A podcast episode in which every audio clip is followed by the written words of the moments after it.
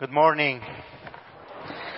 It's my pleasure to be with you today and bring you greetings from your brothers and sisters from the Presbyterian Church of Egypt of its 400 churches and about three quarters of million and also was uh, greetings of 10 million Egyptians who are uh, in Egypt. Reverend Richard, are you, will you come? Oh, why? When I, when, uh, Reverend Richard and Brian were in Egypt, uh, he, he preached in English and I interpreted to him into Arabic. So, so now this is the time for us to do vice versa.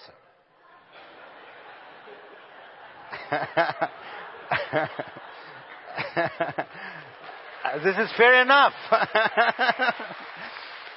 but uh, if you cannot do it, then Brian, because Brian came three, four times, or I'll speak in tongues and you carry the responsibility of that.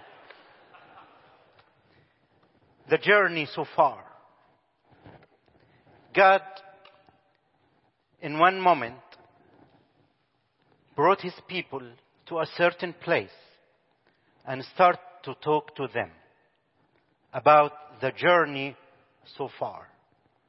Where, where we have been, who we are now, and what we should do after. So this is a stop to look back, to look now, and to look forward. And it's very important in the journey of God's people. Many times He made these pauses, these, these stops, these evaluations of the journey so far with His people.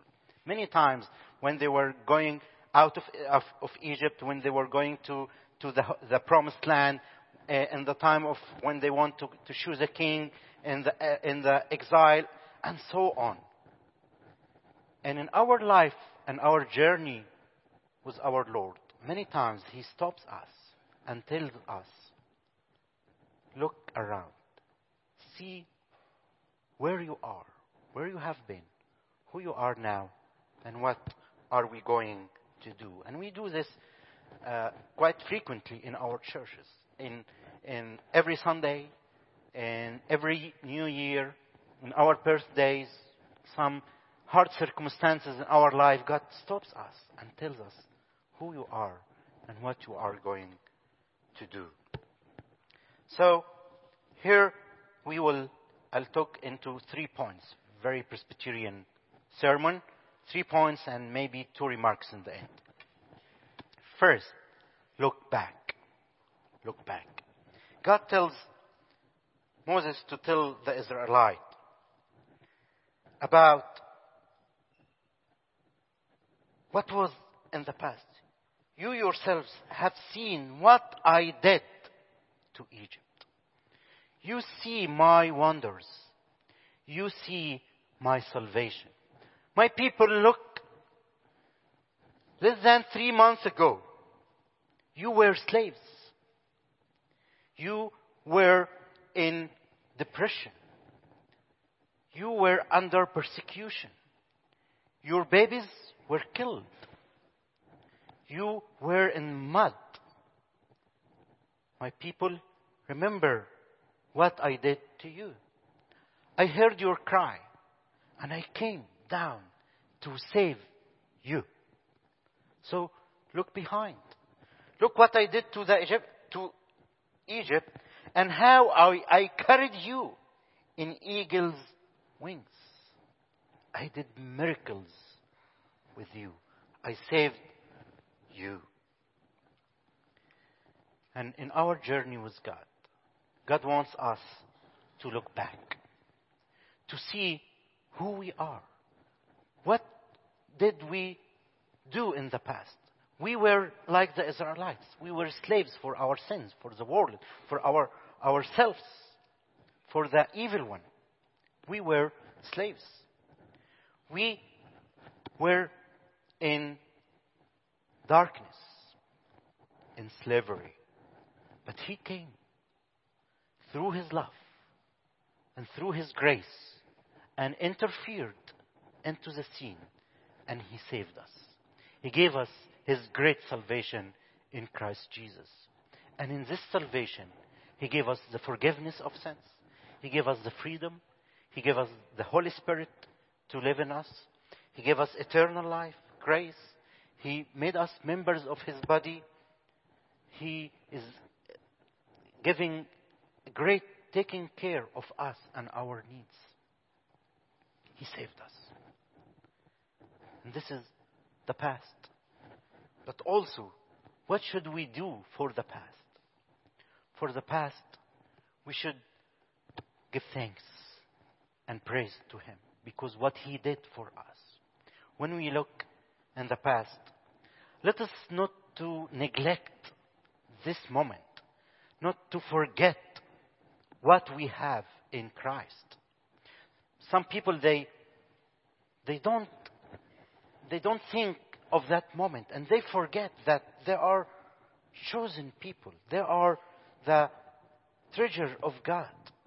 And they behave as if they were not saved.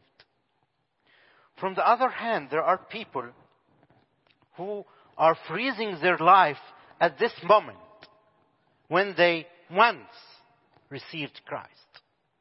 And they stayed there in this place, in this moment, without any kind of progress in their journey with God. There are, as the Bible said, they are like children, like babies. Drink milk. They don't have the, the, the, the food for those who are adults. God wants us to grow in our journey with Him, in discipleship, in following Him fully in our life, in serving Him as His people. So look back and evaluate your situation, O oh my people. Then, second, look now. Here in verse uh, 5, it tells him, now, now, if you obey me fully and keep my covenant, then out of all nations you will be my treasured possession. I brought you to, to mine. I made a covenant with you. This is God, God's strategy to reach out the world. His strategy is to choose a small group of people whom he put his name upon and whom he will use to be his tool to reach out to the world. He did this with Abraham. He chose him. He blessed him. He asked him to be a blessing for nations. He did this with the Israelites here, and he chose them for the earth. I'll talk about that. And also, when they failed, he chose the church. Small group of people to be his tool to reach out to the world. So God is choosing them, but for a purpose. If you, if you look with me, the end of, of uh, verse, uh, verse 5, it says, Although the whole earth is mine. In uh, another translation, it says, Because the whole earth is mine. Or for the whole earth is mine. So, God is not choosing his people just to bless them, but because he has something to give to the world. And this, this sentence is very important. This phrase is very important. If we take it from the passage, it could go straight. But the, the Holy Spirit put this to remind the people, to remind us of our duty in this world. It, it could go like that. Uh, uh, now, if you obey me fully and keep my covenant, then all nations, out of all nations, you will be my treasured possession. You will be for me a kingdom of priests and so on. But the Holy Spirit put this because He wants to remind us of our role. God wants to reach out the whole earth. You are mine, my people, but also the earth is mine. the nation, the people around you also. I love them and I want to reach out to them. But he tells them here about at least two roles they should play when they are going to, in their relationship between God and the earth. It says, You will be for me a kingdom of priests. A kingdom of priests. This came before God made the order of priesthood of Aaron and all the, the things that came after that in, in uh, Exodus and Leviticus later on. It doesn't talk about some people who do practice the priestly role from uh, uh, the uh, tribe of uh, Leviticus. No. He spoke about the whole people, the whole nation, the whole church to be for the world, for the nations, to be a nation or a kingdom of priests. What does it mean? The priest plays a very important role. Very simple. The priest is playing the role of filling the gap or of bringing the earth to heaven and bringing heaven to earth. So the priest brings the sins, the problems, the sufferings of people and carrying them upon his shoulder in the presence of God with the sacrifice. And here, there in, in the presence of God, he inter- uh, intercedes, intercedes about these needs and asks God for his mercy, for his love, for his forgiveness. And in the presence of God, he hears the assurance of forgiveness. He hears the good news of love and mercy. And he brings down this good news to the people. People, God heard. God is love. God loves you. There is hope for you. This is very simple explanation of the role of the priest. It's a role outside of ourselves. It's a role outside of the church. Like Abraham, when he intercedes about Sodom and Gomorrah, God wants to destroy this. But Abraham came and he bargained with God about this. He, he stayed in the gap between the earth and, and God. Also, Paul understood his role, his ministry among the Gentiles in the same way. If you uh, look with me at Romans chapter 15.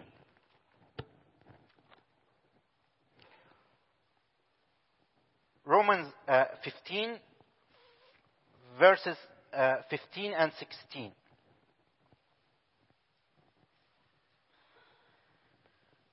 I have written to you quite boldly on some points, as if to remind you of them again. Because of the grace God gave me. What is this grace? Paul. To be a minister of Christ Jesus to the Gentiles with the priestly duty of proclaiming the gospel of God so that the Gentiles might become an offering acceptable to God, sanctified by the Holy Spirit. So Paul understood his role here as a priest to proclaim the good news, bringing the good news from God, and also to let the offerings of the, the Gentiles to be acceptable to God. And this is the role of the church that we go to the people, seeing their needs, the sick, the addicted, the vulnerable, the poor, the refugees, all of these needy people. Who cares for them? The church should. And this is the duty of the church. And who brings their offerings, their sufferings, their hardness in front of God. This is the church. Through its prayers, through its uh, in, uh, taking care of, of these, through supporting people who are working among these people. This is the role of the church. Also, as they are doing that, as priests, going out to the world, God tells his people about another role. So, he says, You will be for me a kingdom of priests and a holy nation. A holy nation. I, when I grew up, I was thinking that being holy means somebody who is humble, who uh, he, he walks beside the wall, he doesn't make any noise, he's so kind, his hands are soft, and that's it. But when I I studied God's word, I found that me being holy means that being different. You are different. You are set, set aside. You are separated from others. You are special. Because we worship a different and a special God, He wants us to be different and special people. In Leviticus chapter 19, he speaks about, Be holy as I am holy, the Lord says. And in this chapter, he talks about being different in everything. Being different from the world in your relationships, in your worship for one God, in your care for the uh, strangers, for widows, for poor, to, to be honest in your talks and in your uh, works, to, to be just in your judgments, to respect others, not to take revenge, to be pure in your relationships, to keep the environment around you. All of this in, in, in this uh, chapter. It means that you should carry different values than the values the world is imposing to you, the values of the kingdom of God. And can I add to that also? We should be different in all of, of the things we are doing in our life. In our reactions, we should be different. We should be different. In Egypt, Pastor Richard shared with you about the depression that the church is going on uh, in the last few years. That many killings happened. That in 2013, when the army came to uh, demonstrations in, in, in, in Egypt with uh, fundamental Muslims and evacuated this and many people were killed, the reaction of these groups that they went to churches and they burned about 81 churches and they burned institutions like schools and orphanages and a boat that the American mission used for ministry and so on. This was their reaction. But when it came to Christians and bombs happened in three churches, one, two of them in, in Palm Sunday. And in each one, about 30 people were killed. And another one a few weeks before that in the, the big cathedral in, in Cairo. And in, in a bus which was uh, going to a monastery and about 30 people were killed in that without denying their faith. They asked them to deny their faith to, and become Muslim. They refused and they were killed because of their faith. What was the reaction of the burning and killing? What was the reaction? We have weapons. We have weapons to use. And we used our weapons as Christians. And our weapons were love, forgiveness, prayers, peacemaking. And when people saw the reaction that declares our identity, that declares who we are, they start to question the faces. And they, many of them, they came to Christ and they know that these people are holy. These people are different. And here in the States, we need to be that. The church should be different. The church should stand boldly to proclaim the gospel and the values of the kingdom and not to buy any strategy of the enemy of fear or war or uh, killing people but the church is following the King of Peace, the Prince of Peace. And the church should hear its voice, should be loud in that. So God wants his people for the earth, for the nations, for the needy people to be priests, to pray and bring good news, and also to be an example, to be holy, to be different, to be special, because they follow a special God. And then, number three, future. The trip or the journey from, from here.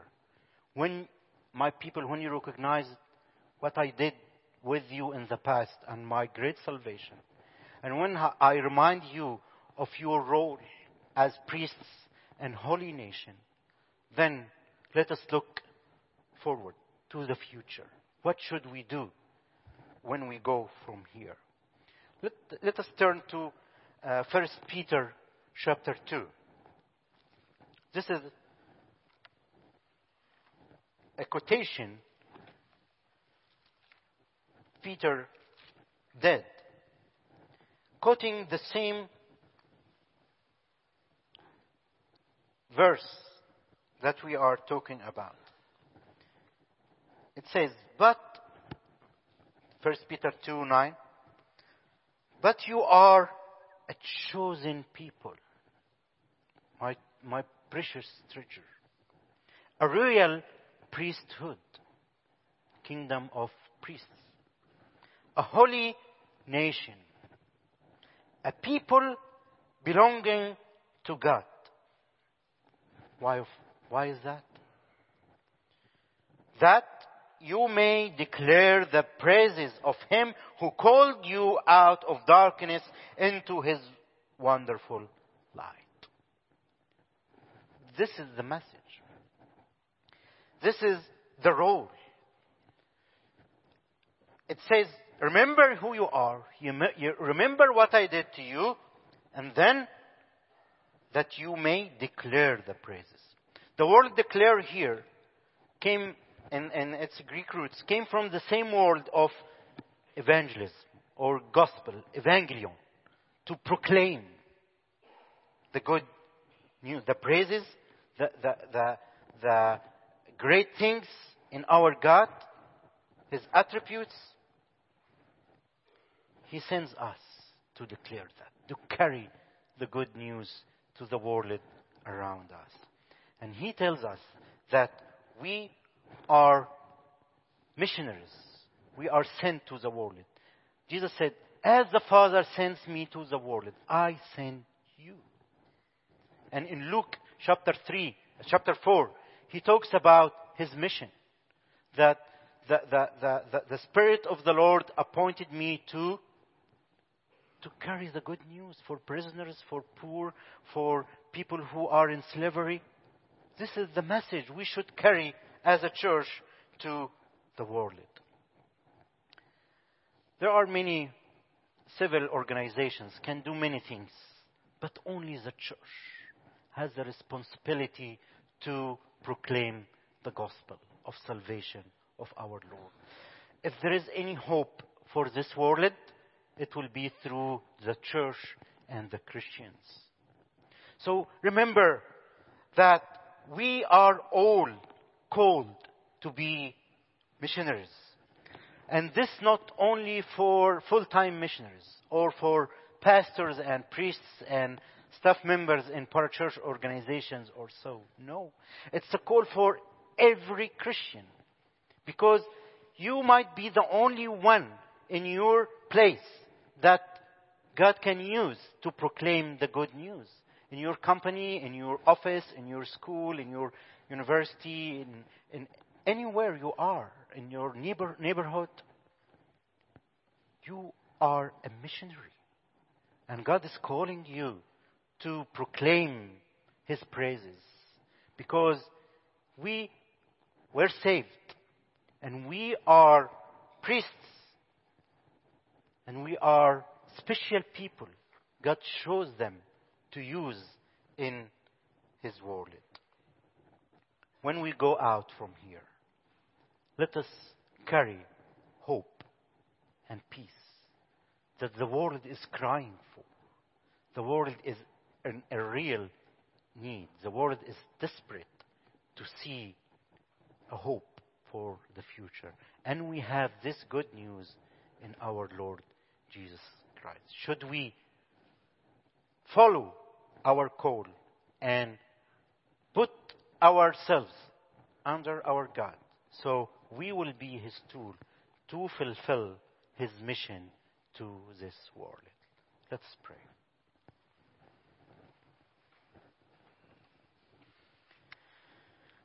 Dear Heavenly Father, we thank you, we praise your name because of the salvation you gave us in your Son, who died on the cross to give us forgiveness of our sins and to give us eternal life. Lord, I, I thank you that you made us priests and made us special people for a special God. Lord, help us to go from here carrying the good news for the needy people around us and help us to do this boldly and to do this in depending upon you and the work of your Holy Spirit. In Jesus' name I pray. Amen.